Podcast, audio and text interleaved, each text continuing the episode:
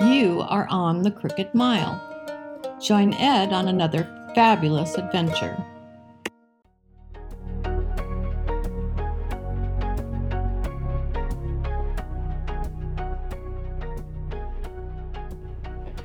And thank you.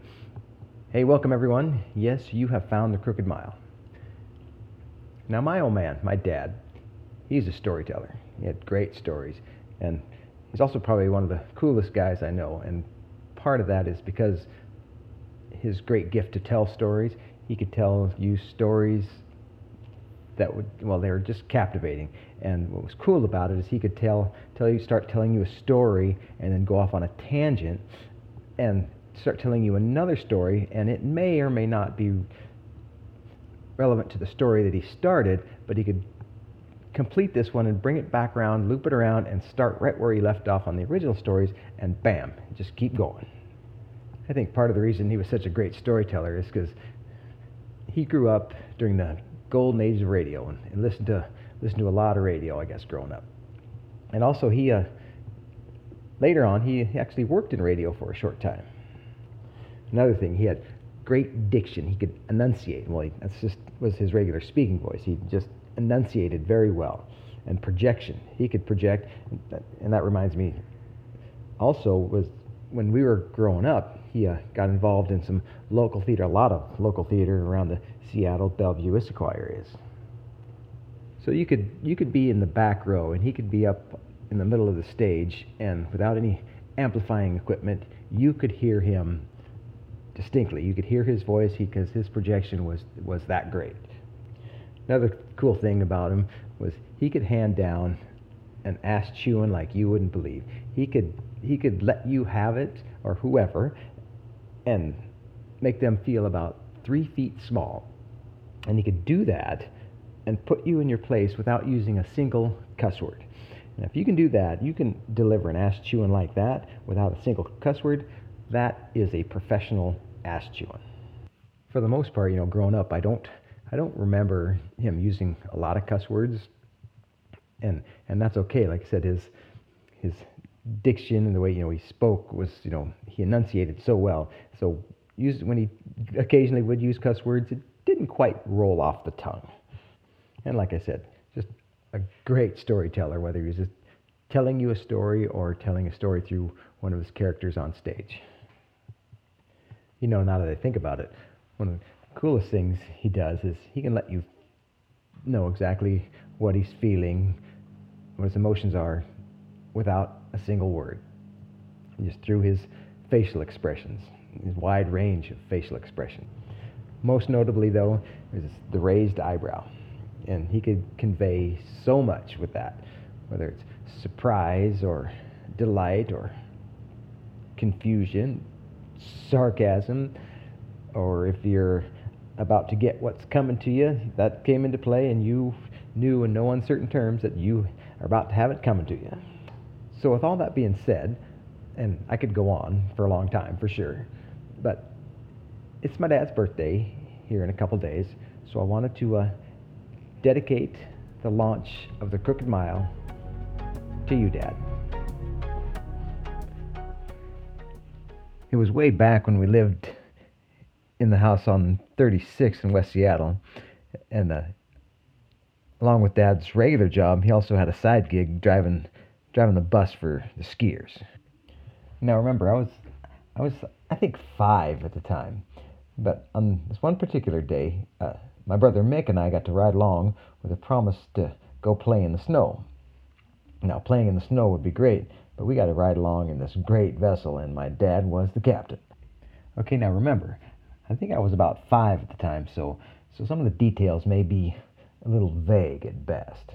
I do know that living in Seattle, there wasn't a lot of snow and there wasn't a lot of ski hills around, so the the trip was either to Snoqualmie Pass or Stevens Pass. I don't know. But we were up before light and sleepy eyed, bundled up with our coats and our mittens and our hoods and our scarves. And, and I remember I remember my, my red rubber boots that slipped on over my shoes. Now, the trip up to the ski area was mostly mostly uneventful, except for the fact that it was probably the coolest thing I'd ever done in my entire life up to that point. pretty soon, the closer we got to the ski hill, the rain started turning to snow, and my imagination started to run wild. Now, with all the adventures playing out in my head, I don't I don't remember if it was before, during, or after Christmas, but suddenly I was staring out at the fabled Christmas tree forest up at the North Pole. And then finally, we rolled into the parking lot of the ski area. Gotten light by now, and we stopped. Dad let Dad let all the skiers off and let them know what time the bus would be leaving to return back to town. And then Mick and I were finally let off the bus to go play in the snow as well, but with firm instructions not to wander too far and to stay where I can see you. And when we got off the bus, we saw some other kids playing in and around the parking area, so Mick and I went and joined them, and we were throwing snowballs and running and falling in the snow, making snow angels, and sure we made a snowman. Somebody made a snowman, and there were places where the snow was so deep Never seen snow that deep, ever. But before long, certainly before I recognized it, my little red boots had filled with snow, and then the snow began to melt. And then they filled with snow again, and then pretty soon my feet were so cold and they hurt so bad, and I was crying like a five year old. So Mick helped me back to the bus, and me bawling like a baby the whole way. We must have walked about 30 miles, or maybe it was 30 yards, I don't know. But Dad saw us coming, and he had the heater going, and got on the bus, and he helped me off with my boots, and snow and slush went flying as he pulled them off my feet. And then Mick was permitted to go back outside and play, which in my mind was totally not cool, or back then it was probably more like, no fair. But Dad took my socks and hung them to dry by the bus heater. Then he gently rubbed life back into my feet while I sat under a blanket drinking hot cocoa. And it wasn't before too long I started feeling better, and I said to Dad that I think I would like to go back outside and play now. Well, the answer was no. However, the old man did have a plan. After I got my shoes and socks on and my rubber boots back on, he called Mick to the bus, and then he took us to a nearby pancake place where we could fill up on a stack of pancakes. Now, going to a restaurant was kind of a big deal, and we knew without being told, but we were told anyway, to be on our best behavior and to mind your manners.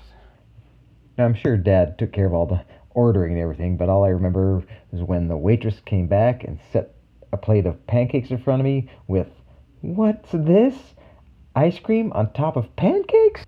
Well, I never would have thought of such a thing. But needless to say that the desire was too great and I couldn't take it. The ice cream was melting and I had to act fast. So I took that yummy looking swirl of ice cream and shoved the whole thing in my mouth.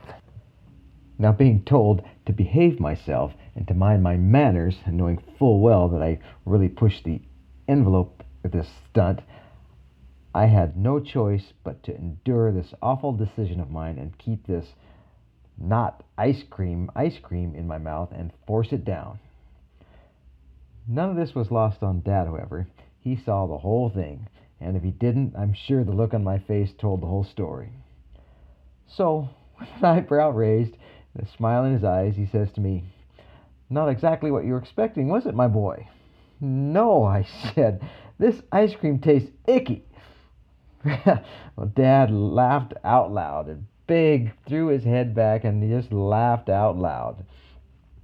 And that's my dad. Love you, Dad. Happy birthday.